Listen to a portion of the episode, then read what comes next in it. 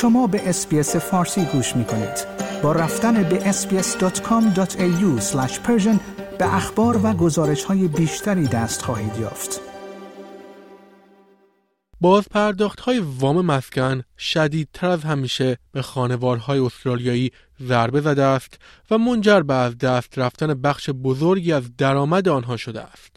علت این موضوع افزایش نرخ بهره از اوایل سال 2022 تا نیمه اول 2023 از 0.1% به 4.1% است. در حالی که برخی از مردم در ابتدا از افزایش نرخ با نرخ‌های بهره ثابت پایین اجتناب کردند، حالا صدها هزار خانواده استرالیایی بار عمده نرخ‌های ثابت خود را که در سال‌های 2023 و 2024 منقضی می‌شوند متحمل خواهند شد.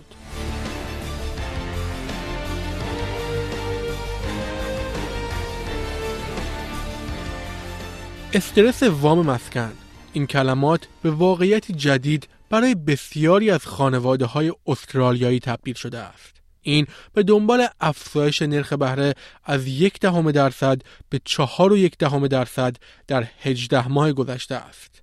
تحقیقات جدید سایت مقایسه مالی موزو نشان می‌دهد که از هر 6 استرالیایی یک نفر با 40 تا 60% از درآمد ماهانه خانوار خود را برای پوشش وام مسکن اختصاص دهد. کالیماس مدیر تولید محتوای موزو است. او میگوید زمانی که باز پرداخت‌ها بیش از 30% درآمد یک خانوار باشد، این خانواده‌ها با چیزی به اسم استرس وام مسکن روبرو می‌شوند. So what this means is that the industry benchmark for what is classified as mortgage, the standard ratio for identifying mortgage stress is around 30%. So that actually shows just how many homeowners there are out there now in Australia who are kind of bundled up in this bucket of actually being under mortgage stress. برای وام گیرندگان استرالیایی نرخ‌های بهره ثابت معمولاً برای دوره بین 1 تا 5 سال به عنوان جایگزینی برای نرخ‌های متغیر که با نرخ نقدی در نوسان است ارائه می‌شود. نرخ‌های کم سابقه نقدینگی در سال 2020 منجر به ثبت نرخ بهره پایین حدود 2% وام مسکن شده بود. اما کسانی که در این مدت نرخ‌های بهره خود را ثابت کرده بودند، حالا باید با افزایش شدید بازپرداخت وام مسکن مواجه شوند، چرا که اکثر نرخ‌های ثابت شده در سال 2020 در سال‌های 2023 و 2024 منقضی می‌شوند. بازگشت از نرخ‌های ثابت به نرخ استاندارد وام دهنده به عنوان صخره وام مسکن شناخته می‌شود. استیون میکن بکر، کارشناس امور مالی کنستار، میگوید وام گیرندگان گزینه‌هایی دارند. If you're in a position where your position's not totally stressed, refinance into a lower price loan. If you're already in a highly stressed financial position, refinance is probably not going to be available to you because a new lender's not going to say, sure, we'll take on your higher risk loan. Now, if you're in that situation, you really have to turn around and say, now, how can I actually improve my household finances? So you look at the money that comes in and the money that goes out and say, well, can I increase the money that goes in through, you know, sort of a second job or overtime or something?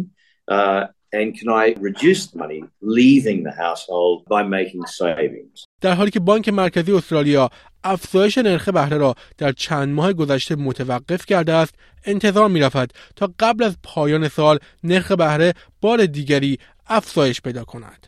به گفته خانم ماس این بدان معناست که اکنون زمان اقدام است. Now is not the time to kind of rest on your laurels and kind of ride out the storm. It's actually a good time to really go and have a look at what kind of deals you can get because interest rates are going to stay at this level for a period of time. به گفته آقای میکن بکر، نرخ تغییر بانک‌ها به وام‌های ارزان‌تر در جولای به رکورد 21.4 میلیارد دلار رسید. او می‌گوید که این تنها 1% تعداد کامل وام‌های معوقه مسکن در ماه جولای است و به این معنی است که وام گیرندگان بیشتری می‌توانند به طور فعال وام‌های خود را تأمین کنند. او می‌گوید وام گیرندگان به جای اینکه منتظر کاهش شدید نرخ بهره در آینده باشند، از همین حالا اقدام کنند. There are plenty of borrowers who aren't taking advantage of the lowest rates available in the market. And really, people have to start getting the message and do something about it for themselves. Don't wait for the Reserve Bank.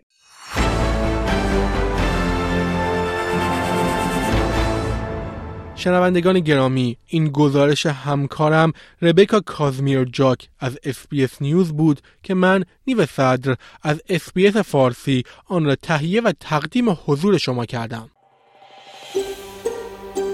آیا می‌خواهید به مطالب بیشتری مانند این گزارش گوش کنید؟ به ما از طریق اپل پادکست، گوگل پادکست، اسپاتیفای یا هر جای دیگری که پادکست‌های خود را از آن می‌گیرید گوش کنید.